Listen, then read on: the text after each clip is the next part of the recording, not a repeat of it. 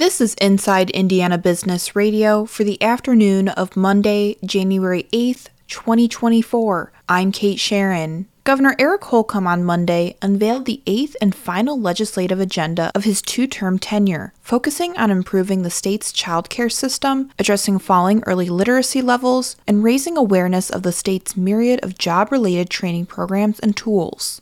Using this Hoosier playbook to, to make sure that we're improving, that's what taking it to the next level is all about, after all, is constantly seeking to improve on every front again, to make Indiana the best place to live, work, and play. The governor presented his 2024 Next Level Agenda, which includes legislative and administrative priorities at the Indiana School for the Deaf and Blind, which receives significant state funding for capital improvements in the 2023 to 25 budget. The proposals, which include everything from holding back third graders who can't read to lowering credential requirements for child care workers, aim to solve the state's workforce development challenge by preparing students for success after graduation and helping employers find skilled workers. The unveiling comes as Indiana lawmakers return to the State House this week for the 2024 legislative session to showcase state investments made in public health, childcare, education, and workforce in the biannual budget passed in the 2023 session the governor's office announced the creation of the Hoosier Playbook, described as a quote, placemaking resource for local leaders and partners to strengthen their communities. Newsweek has released its inaugural list of America's best regional banks and credit unions, and several Indiana based institutions made the cut. Star Financial Bank in Fort Wayne, Indiana Members Credit Union in Indianapolis, Old National Bank in Evansville, German American Bank in Jasper, Three Rivers Credit Union in Fort Wayne, and Horizon Bank in Michigan City were all rated five stars. The publication partnered with New York advisory firm Plant A Insights Group to compile the list based on factors including profitability, financial relevance, and risk exposures to financial uncertainties. U.S. Representative Larry Bucshon plans to retire at the end of the current session after 14 years in office, the Republican congressman announced Monday. Bucshon is currently in his seventh term representing Indiana's 8th congressional district. Bucshon is the longest serving member of Indiana's Republican House delegation. The 8th district covers portions of 21 counties in western and southwest Indiana. Bucshon was elected to Congress in 2010. Prior to his move into politics, he was a practicing heart surgeon and served as president of Ohio Valley Heart Care in Evansville. Bucshon currently serves on the House Energy and Commerce Committee and previously served on the House Transportation and Infrastructure Committee. From the number one source for Indiana business news, this is Inside Indiana Business Radio. Don't miss your chance to nominate a worthy business or community leader for IBJ's 40 Under 40 Awards. It's one of our most prestigious awards events, celebrating the accomplishments of leaders under the age of 40. We're on the lookout for people who have achieved a level of success that is rare at a young age. Who will be named to this year's class? We need your input. Learn more and submit your nomination by January 12th at ibj.com/nominations.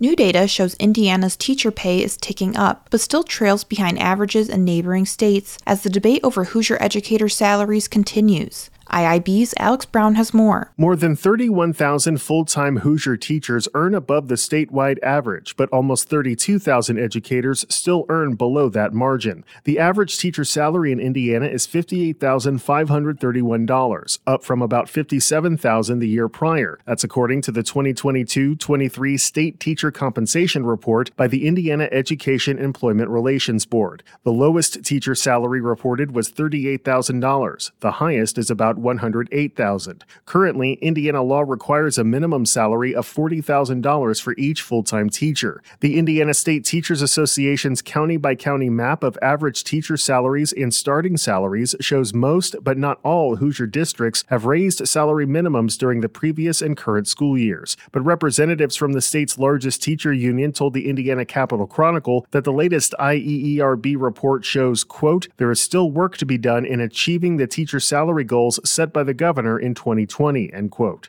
Governor Eric Holcomb said previously that he intends to make teacher pay competitive with surrounding states and get Indiana's average teacher salary up to $60,000. The same increase was recommended by the governor's 2020 Next Level Teacher Compensation Commission. Alex Brown, Inside Indiana Business, Radio.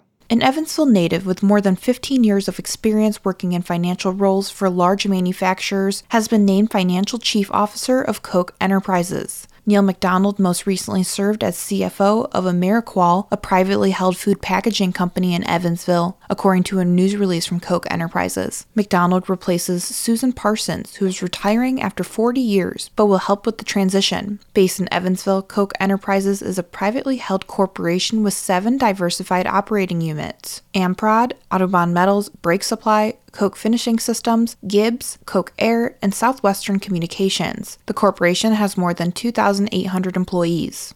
Seeking to improve employment rates, a Noble County Economic Development Organization is offering grants of up to $1,000 so people can afford needed equipment and supplies for their jobs. Those eligible for the grants are local learners enrolled in or recent graduates of a workforce certification program and degree graduates from within the last year to gain or retain employment. Grant money can only be used for purchasing equipment and supplies required to do the job they have trained for and their employers do not cover. This could include steel toed boots, welding helmets and gloves, stethoscopes, scrubs, and specialty maintenance tools. Applications are due February 16th. The CEO of Wisconsin based Hendricks Commercial Properties says he is confident in what he believes is a quote, good collaborative effort behind the proposed $60 million transformation of Circle Centre Mall in downtown Indianapolis. Our partners at the IBJ broke the news in December of the project, which aims to transform the mall into an open air, pedestrian focused campus that will include retail, offices, and housing over the next decade. Rob Gerbitz noted that projects such as this are difficult to pull off, but the collaborative nature behind the Circle Centre project has been key to bringing it to fruition, and that will continue throughout the process.